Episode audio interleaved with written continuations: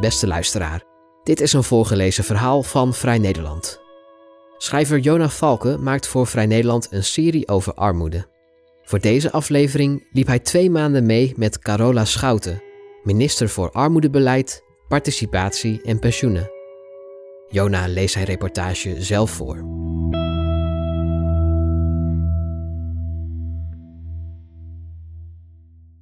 (1) 3 februari 2022 Een geblendeerde auto draait kalm een grijze woonwijk in Capelle aan de IJssel binnen. Minister Carola Schouten stapt uit en de privéchauffeur wacht gedwee. In het kantoor van Stichting Leergeld, waar ze zorgen dat kinderen die in armoede opgroeien kunnen sporten en hobby's beoefenen, wacht men staand, kijkend door de lamellen. Medewerkers hebben hun mooiste kleren aangetrokken. Er staat luxe gebak op tafel. Waar moet de minister zitten? vraagt iemand.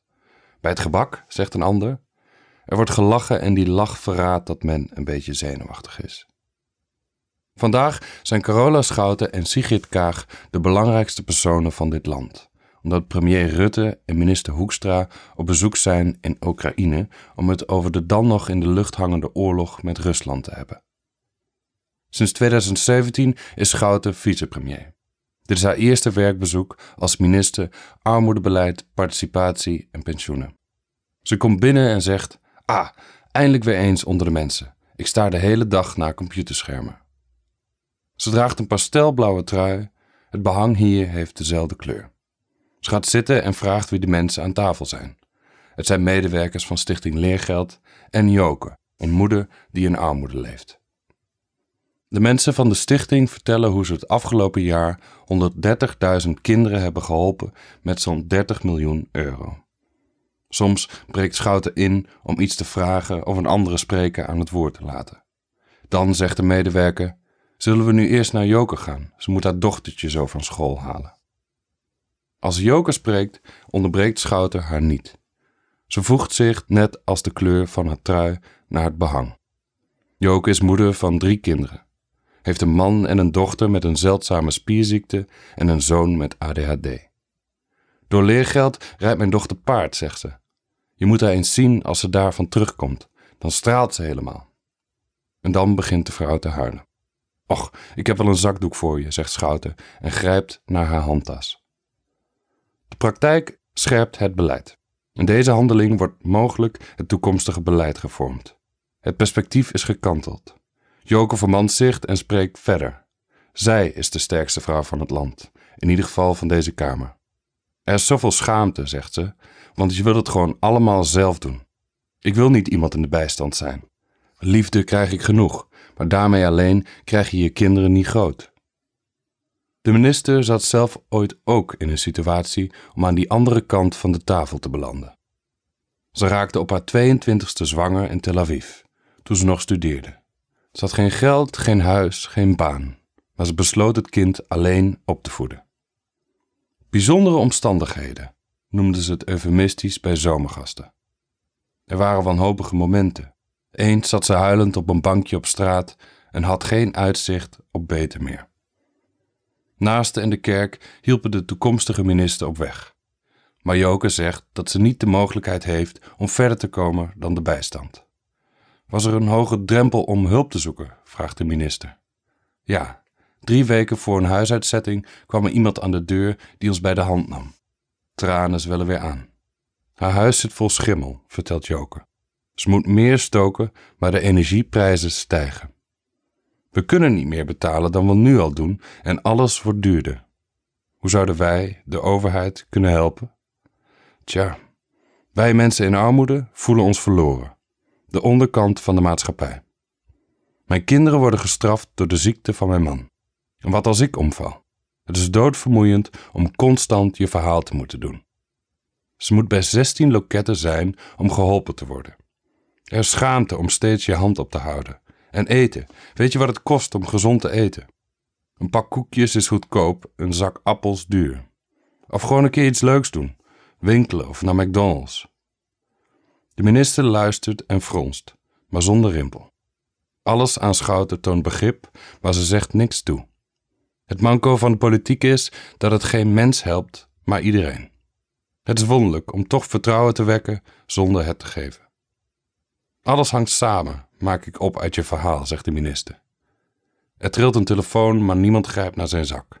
Het moet Schoutens telefoon zijn. Misschien staat het land wel in brand, maar dat is een latere zorg. Dan kijkt Schouten kort naar het plafond en zegt: Zou het helpen als er iemand is, een soort case manager, die je helpt met, laat maar zeggen, de bureaucratie? Die was er, maar hij verdween snel. Een medewerker valt Joke bij. Dat is het nadeel als je met vrijwilligers werkt. Die gaan soms wat anders doen, betaald werk, en dan moet je weer helemaal opnieuw beginnen. Joke maakt aanstalten om haar dochter van het speciaal onderwijs te halen. Wil je misschien het gebak hebben, zegt de minister.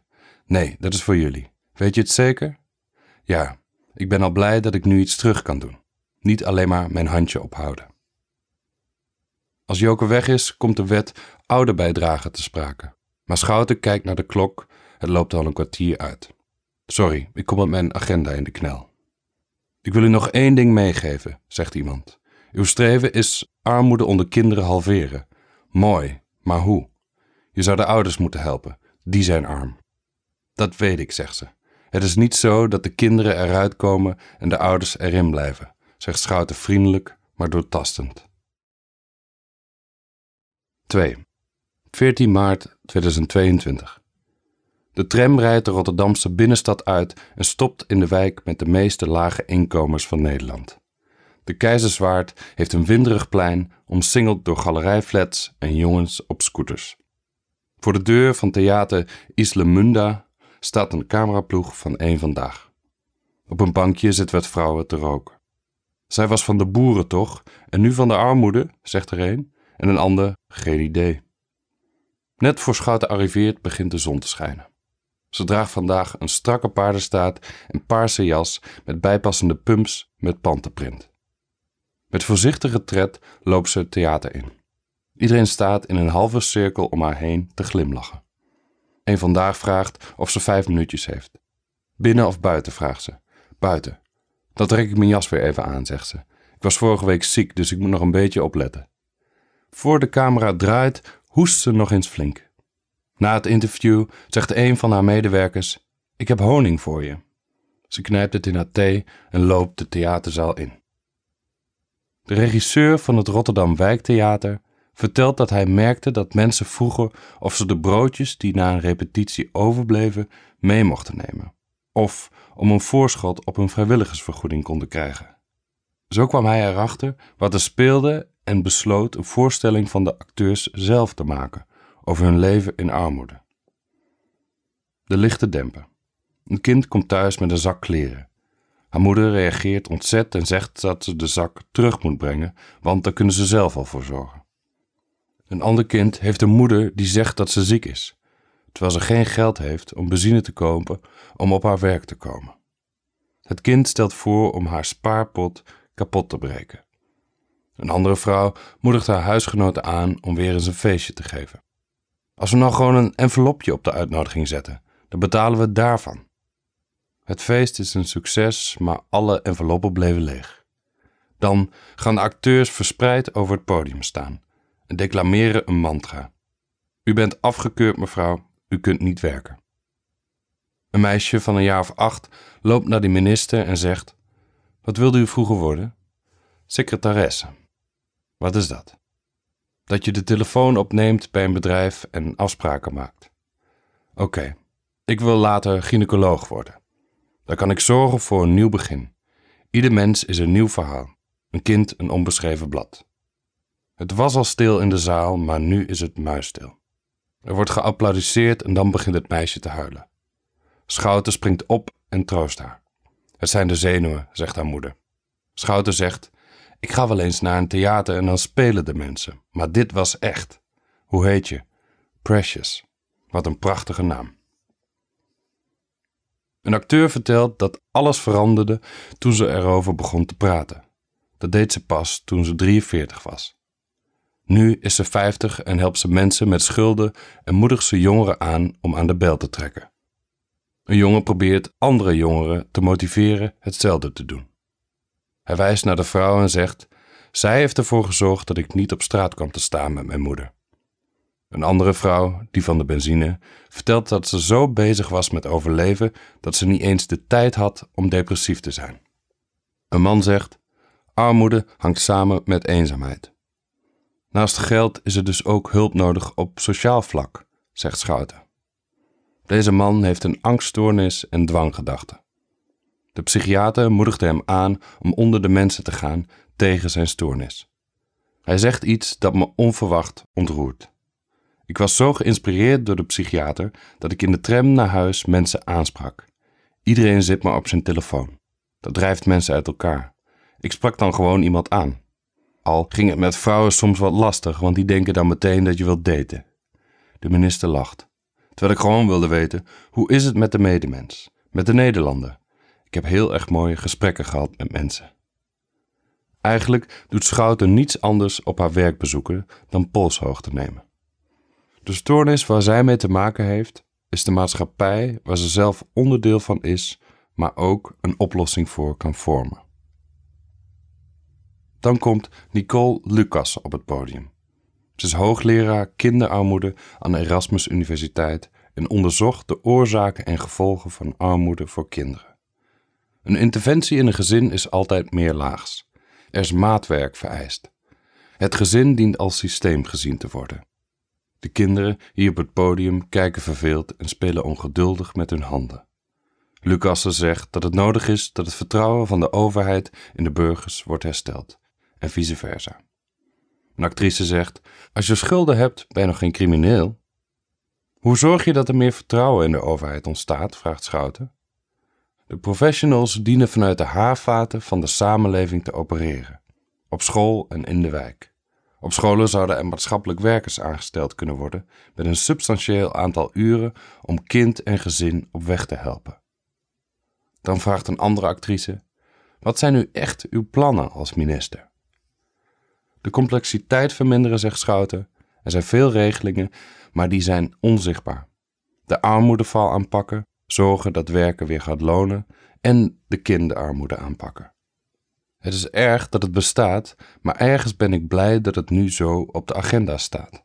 Dat maakt het wel makkelijk om het er met andere ministers over te hebben. Iedereen weet steeds meer wat er gaande is. Afsluitend zegt ze: iedereen en vooral Precious Jullie moeten niet vergeten hoeveel indruk dit toneelstuk maakte. Die minister loopt het theater uit en neemt plaats in een geïmproviseerde studio van Radio 1 voor de uitzending Geld of je leven. Presentator Hans van der Steeg zegt dat er in 2020 in Nederland al 900.000 mensen onder de armoedegrens leefden en vraagt wat de huidige situatie in de wereld met een oorlog en opkrabbelend uit een pandemie voor deze mensen zal betekenen. Schouten begint over de zojuist toegekende energiecompensatie van 800 euro voor minima. Hoe groot gaat deze groep worden? vraagt Van der Steeg. Ik denk dat het een uitdaging is om de groep kleiner te maken. Dat was wel mijn ambitie toen ik twee maanden geleden begon. Ik zeg ook steeds: ik ga dit niet even in mijn eentje doen. U kunt wel een inschatting maken. We weten niet hoe de situatie zich gaat ontwikkelen in het land. We zitten in een verschrikkelijke oorlog consequenties kan ik niet voorspellen. Wat dacht ze toen ze werd gevraagd om armoedeminister te worden? Ik vroeg me af wat ik ervan vond. In een rijk land als Nederland een minister voor armoedebeleid. Ze schaamde zich ergens dat het blijkbaar nodig is. En ze zegt nogmaals dat ze dit niet alleen kan oplossen. Als de vrouw naast haar, een schuldenexpert, spreekt, kijkt ze weer zo pijnzend voor zich uit. Voor de deur van het theater staat haar glimmende Audi met chauffeur en op de achtergrond de verschoten flats. Als ik bij de tramhalte sta, rijden ze voorbij. De ruiten van haar auto zijn geblindeerd, maar de achterruit is van melkglas en ik zie haar paardenstaart, dat dikke haar. De zorgvuldigheid waarmee ze ochtends die staart maakt en de dag vol goede moed begint, maar waarschijnlijk ook weet dat dat niet genoeg is. 3. 17 maart 2022. De dag na de gemeenteraadsverkiezingen ben ik in de Tweede Kamer voor het eerste debat over armoede sinds Schouten minister is. De opkomst was historisch laag. Het vertrouwen in politici en de overheid is gering. De rest van het land en de wereld zijn hier even ver weg als dichtbij. Voor de deur van de Kamer demonstreren mensen tegen de oorlog in Oekraïne. Minister van Defensie Ologren komt aanlopen, maar de spandoeken ziet ze niet. Ze zal debatteren over wapens, veiligheid en dergelijke. De bouwvakkers in fale overals die voor de deur staan te roken, herinneren je nog het meest aan het feit dat er een wereld bestaat naast mantelpakjes en maatpakken. Dan komt Schouten de centrale hal binnen. Ze loopt minister Hoekstra van Buitenlandse Zaken tegemoet en hij zegt: Als ik jou zie, denk ik, ah, gezellig. Ze geven elkaar een box en gaan door. In de vergaderzaal snuit Schouten haar neus en hoest voor het debat begint. Iedere partij krijgt vijf minuten om een zegje te doen, waar Schouten straks op zal antwoorden. Ze noteert wel, maar als in de schilderij van Edward Hopper kijkt niemand elkaar aan als de ander spreekt.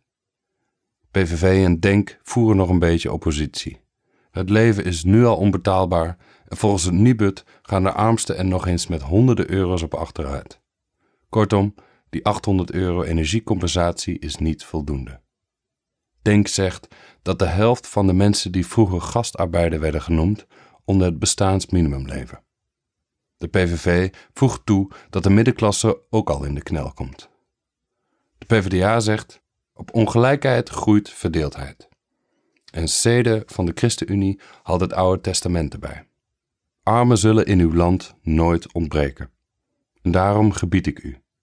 U moet uw hand open doen voor uw broeder, onderdrukte en de armen in uw land. Deze woorden, voorzitter, tonen op het eerste gezicht een gebrek aan ambitie op het gebied van armoedebestrijding. Maar wie uitzoomt, ziet een correcte analyse van een groot onrecht in de samenleving.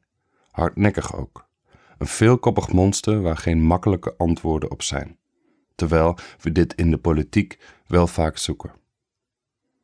Ploemen van de PvdA zegt dat armoede Nederland uit kan als we een eerlijke vermogensbelasting instellen en het minimumloon omhoog gooien. Waarom zit dat niet in het coalitieakkoord, vraagt ze. En ik zou de heer Sede Psalm 112, vers 6 willen meegeven. De rechtvaardige komt nooit in val, men zal hem eeuwig gedenken. Tijdens de schorsing wordt Schouten bijgepraat door haar medewerkers. Ze kijkt niet bepaald gelukkig, maar dan gaat ze rechterop zitten, trekt haar paardenstaart strak en zegt dat armoede helaas een actuele onderwerp is dan vele jaren geleden. In een zaaltje als deze brak Schouten eens tijdens een fosfaatdebat. Vooralsnog wordt er over de armen nuchterder gepraat. Over het algemeen is men het er opvallend over eens dat de situatie onhoudbaar is. Maar toen het kabinet een extra minister voor armoedebeleid aanstelde, konden we niet overzien dat de oorlog in Oekraïne zo'n grote impact zou hebben op alles. Of er een recessie komt, is volgens het CPB nog onduidelijk. Voor de kinderarmoede die ze wil halveren, is de economische situatie bepalend, zegt ze. Dan gaat ze in op de vragen van iedere partij. Maar tot veel toezeggingen komt ze niet, omdat de toekomst te onzeker is. Een overheid is toch vaak generiek, zegt ze, maar soms moet iemand in zijn ogen gekeken worden en geholpen. En daar hebben we elkaar heel hard bij nodig. De punt van Schoutens naaldhak verdwijnt in het dikke tapijt. Ze steunt met haar hele lichaam op die ene hak als ze zegt: Ik kan dit niet alleen. Dat is geen dooddoener, maar de realiteit. Wat ik waardeer, en dat meen ik echt, is dat hier een gedeeld gevoel van urgentie is, dat iedereen het probleem wil aanpakken. 4. 14 april 2022. Gisteravond zat ze nog bij Nieuwsuur en daar kwam de werkende middenklasse te sprake. Soms maakte ze haar ogen heel groot, om zo de vragen geconcentreerd in zich op te nemen. Ze stelde dat werkgevers, waar mogelijk, ook kunnen kijken of de lonen omhoog kunnen. Vanavond zal ze in Den Haag verder vergaderen over zo'n 20 miljard aan tekorten die ergens vandaan moeten komen. Maar nu, voor de deur van het wijkpaleis in Rotterdam, klinkt er plots: hey. Ze komt alleen aanfietsen, niet in een mantelpak, maar in spijkerbroek. Het werpt een sfeer van vertrouwdheid op en niet van bestuurlijke distantie. Ik vergeet haar daarom ook met u aan te spreken. Waar is je glimmende auto met chauffeur dan? Ze lacht en hannest met haar hangslot. Het mocht casual, toch? Ik voel er wel wat voor om buiten te zitten. Jij? We zitten op een bankje in de zon. Naast ons liggen slordig opgestapelde tegels en groeit onkruid. Sinds de jaren 70 was de inflatie niet meer zo hoog. Het is alsof iemand aan haar bagagedrager is gaan hangen terwijl ze al tegen een berg opfietste. Hoe is het met je? vraag ik. Je valt wel met je neus in de boter als armoedeminister. Het is hectisch, zegt ze lachend maar zuchtend. Toen we drie maanden geleden begonnen, was er natuurlijk al die oplopende inflatie. Maar met die inval in Oekraïne is het sky high gegaan. Je merkt nu dat er veel meer mensen kwetsbaar zijn, die het eerst nog wel gewoon konden. Iedereen is echt aan het hozen op dit moment. We zijn in een andere realiteit terechtgekomen. Eigenlijk zat ze nog in de oriënterende fase en keek ze welke fundamenten ze moest aanpakken. Nu is het zaak om de ogen op die structurele dingen te houden en ondertussen wat leed te verzachten. Ik kreeg haast al medelijden met je, zeg ik. Is dat zo? Dat hoeft echt niet. Hier worden we voor ingehuurd. In het begin kreeg ik nog wel eens de vraag: is dat nodig in ministerarmoedebeleid? Die vraag krijg ik niet meer. Bestaanszekerheid was echt een thema tijdens de formatie. Het is niet alleen een sociale zakenkwestie, maar loopt door alle departementen heen. Waarom is deze post er nu pas? vraag ik. Bij de afgelopen vier kabinetten is voor deze groep bergafwaarts gegaan. Ik zat van 2011 tot 2017 in de Kamer als woordvoerder sociale zaken. Dat was de tijd van wat we nu de Bulgarenfraude noemen. Eigenlijk was dat het kleurbad waar alles in kwam te liggen. Een narratief van wantrouwen dat vrij consequent is doorgevoerd. Lang heeft dat de discussie gedomineerd. Het is je eigen schuld als je in armoede of schulden zit. In die zin hebben we met de kinderopvangtoeslagaffaire een zware leerschool gehad. Het heeft de overheid ook een soort realiteitscheck gegeven. De woorden maatwerk, discretionaire ruimte en menselijke maat staan zo'n 24 keer in het regeerakkoord. Hoe gaan die burger en overheid meer tot elkaar komen, vraag ik. Het is een vertrouwensvraagstuk, zegt ze. Neem nou het niet gebruiken van regelingen. Sommige regelingen blijven nu voor zo'n 30 à 40 procent onbenut, waardoor mensen onder bijstandsniveau belanden. Soms weten ze wel dat die regelingen er zijn, maar zijn ze gewoon bang dat als ze daar gebruik van maken, ze op een ander moment terugvorderingen krijgen. We zijn nu gericht op zoek naar die mensen, want daar help je ze direct mee. Herinner je die vrouw van leergeld, Joke? Die had te maken met 16 regelingen en hoe die op elkaar inhaken en elkaar tegenwerken. Ze deed dat knap, maar dat is bijna een dagtaak. En zij was slim, zeg ik. Ze kon de boel overzien. Ja, stel je voor dat je een lager niveau hebt of een taalachterstand. Laatst moest ik op het ministerie proberen een bijstandsuitkering aan te vragen. Echt waanzinnig ingewikkeld. Een foutje is snel gemaakt. Of neem nou zoiets als een identiteitsbewijs. Die zijn duur dus niet iedereen heeft er een. Maar als je een uitkering wilt, heb je dat nodig. Wachttijd 8 weken. Hoe kun je er nou voor zorgen dat iemand iets meer ruimte krijgt, zodat hij niet twee maanden zonder geld zit en zich diep in de schulden steekt? Met de beste wil van de wereld hebben wij het niet gemakkelijk gemaakt. Zulke dingen versimpelen, zorgen dat regelingen elkaar niet bijten, dat zijn de grote lijnen waar ik iets aan wil doen. Maar ik ga het niet alleen oplossen. Dat zeg je vaak, omdat ik daar eerlijk over wil zijn. Het probleem wordt misschien wel groter de komende jaren. Ik zeg dat niet om verwachtingen te temperen, maar ook omdat ik geloof dat dit niet alleen een overheidsvraagstuk is. Het is ook een samenlevingsvraagstuk. Het gaat erom dat je die ander niet als onderdeel van een groep ziet. Je ontkomt er als overheid zeker niet aan om in groepen te denken, maar het maakt uit vanuit welk mensbeeld je handelt. Als je ervan uitgaat dat mensen calculerende, rationele burgers zijn die alles overzien, dan komen daar wetten uit waarvan ik kan inschatten dat die in de praktijk op onmogelijkheden gaan stuiten. Ik wil niet zeggen dat er geen mensen met slechte intenties zijn die misbruik maken van het systeem, maar er is een groot verschil tussen mensen die moedwillig iets doen en mensen die een fout maken en gelijk in de groep fraude terechtkomen. Want daar ontstaat wantrouwen. Gisteren zag ze in één blik de tweedeling in de samenleving. Er stonden twee artikelen onder elkaar op een nieuwssite. Eén bericht dat 70% van de mensen nog best veel geld uitgeeft aan horeca, reizen, het inhaaleffect door corona. Daaronder dat 30% van de mensen zich ernstig zorgen maakt over de hoge inflatie en hun rekeningen. Precies daar voel ik een opdracht voor mezelf om een brug te slaan tussen die groepen. Misschien is dat te groot of megalomaan, maar voor sommigen is het leven niet zo vanzelfsprekend. Ik vind het zelf ook best bizar dat je in een hoogopgeleide, welvarende bubbel terecht kunt komen en als je daar zit, zit je goed. Ik heb het idee dat de generatie voor ons daar toch wat gemeleerde in was. Voor Schouten is de kerk een plek waar nog wel allerlei mensen bij elkaar komen. Studenten, mensen met psychische aandoeningen, armen. Op straat, zegt ze, kun je je eigenlijk best makkelijk afsluiten voor wat er om je heen gebeurt. Je woont tussen elkaar, maar zonder contact. Ik had het idee dat, waar ik opgroeide althans, het meer mixte. Op het platteland zit iedereen bij elkaar in de klas, want er is maar één school. Schouten woont nu 27 jaar in Rotterdam-West. Ook hier zijn de huizenprijzen geëxplodeerd. Toen ze hier kwam wonen, was het echt slecht. Kon ik s'avonds niet alleen over straat. Drugsproblematiek, prostitutie, dichtgetimmerde panden, maar nu zie je dat hier echt andere, ze zoekt, andere mensen komen wonen.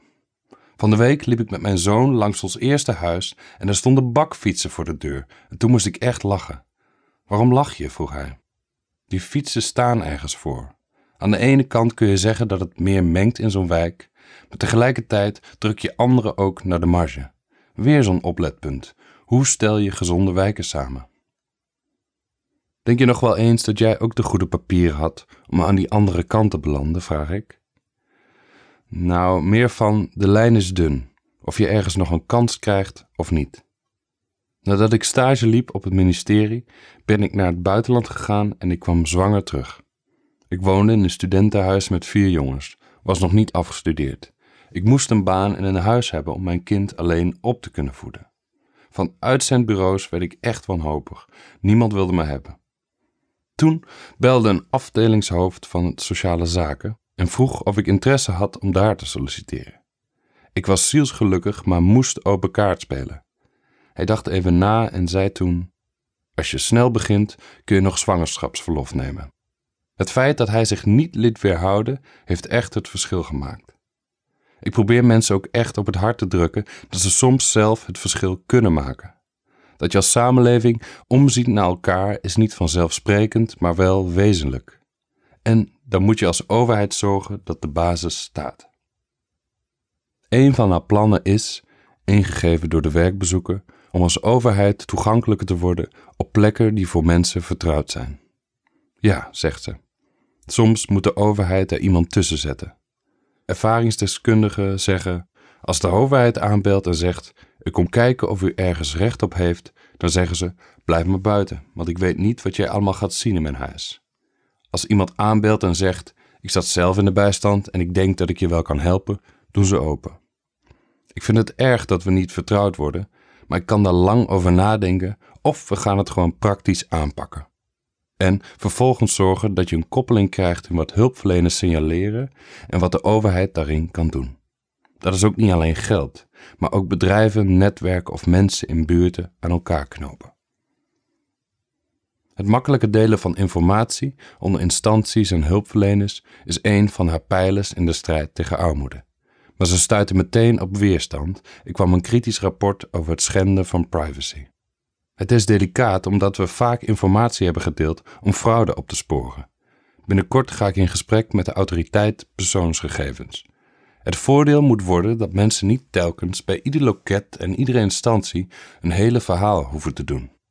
Behalve dat dat veel werk is, doet dat iets met je zelfbeeld. Het is een dunne lijn, maar die probeer ik wel te bewandelen. Ik probeer te zien wat er wel kan. Door zo'n gesprek met Joke leer ik wat dat met mensen doet. Het is niet alleen een technische aangelegenheid van interdepartementale beleidsonderzoeken, glimlacht ze. Daar zag ik wanhoop en dat helpt. Aan de ene kant moet je gewoon heel zakelijk je werk doen, maar mijn vuur haal ik uit dat soort gesprekken. In heel, heel veel gevallen is het gewoon niet iemands eigen schuld. Dat zijn omstandigheden. Dan kun je wel zeggen eigen verantwoordelijkheid, Maar het simpele feit dat je als overheid erkent dat het niet alleen aan de burger ligt, maakt echt verschil. En ook dat je sneller tot een oplossing komt. Ik hoop dat ik het gewoon wat draaglijker kan maken. Het eerste debat over armoede stemde wat dat betreft hoopvol. Er was weinig debat. Tot mijn verrassing hoor, zegt ze. In de jaren dat ik in de Kamer zat, werd er fel over gedebatteerd. Dat had met verschillende mens- of samenlevingsvisies te maken. Men wilde mensen prikkelen om weer aan het werk te gaan. Ze lacht. Let wel, we hebben het nu over armoede, maar participatie is de tweede naam van deze ministerspost. En dat is minstens zo belangrijk. Armoede is nooit één probleem, maar altijd grensoverschrijdend. Ik zit nu met collega's in het kabinet te praten over scholing, gezondheid, de woningmarkt, taalbeheersing, schulden enzovoort. Was het trouwens de eerste keer dat je bij een debat was? En wat zag je daar? Dat het omslachtig, langzaam en log is? Ja, dat klopt eigenlijk wel. Ze lacht zoals slimme maar verlegen mensen dat kunnen. Een soort ingehouden gegniffel terwijl ze naar de grond kijkt. Al is de toekomst onzeker, toch ben ik benieuwd wat ze over een paar jaar bereikt hoopt te hebben. Ik zou graag willen dat we tegenover het denken van de afgelopen jaren een ander mensbeeld zetten.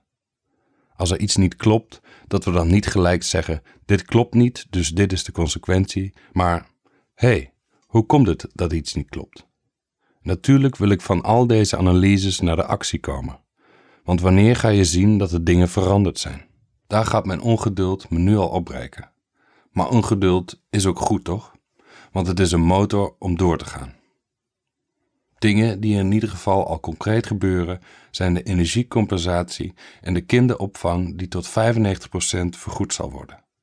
Verder zal er gedebatteerd worden over het verhogen van het minimumloon. Lig je er wel eens wakker van, vraag ik. Wakker liggen is een groot woord.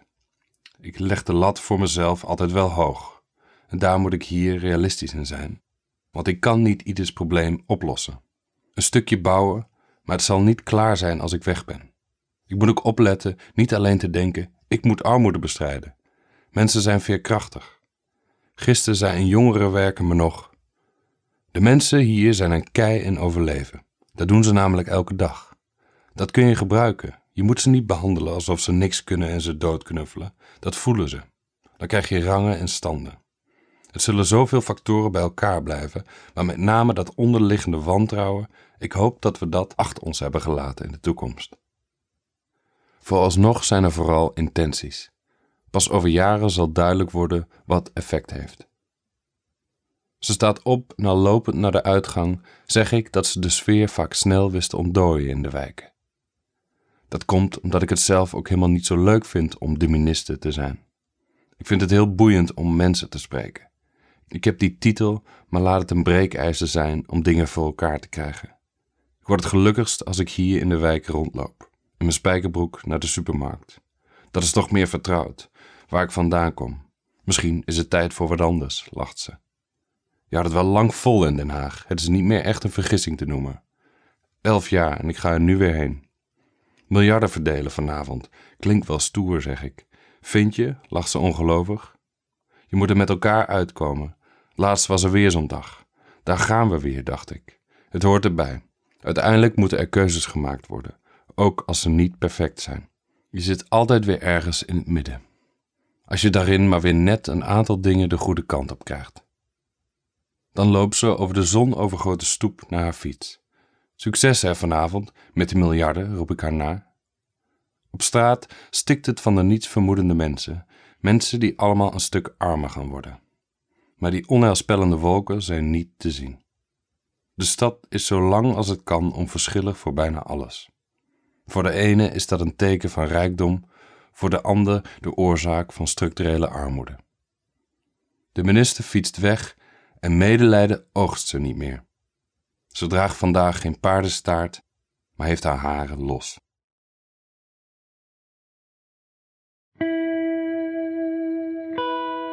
Wil je meer verhalen van ons lezen of beluisteren? Kijk dan op vn.nl of abonneer je op Vrij Nederland in je podcast-app. Voor onze trouwe luisteraars hebben wij ook een speciale actie. Een half jaar Vrij Nederland online voor maar 15 euro. Kijk voor de aanbieding en de voorwaarden op vn.nl/podcast. Bedankt voor het luisteren.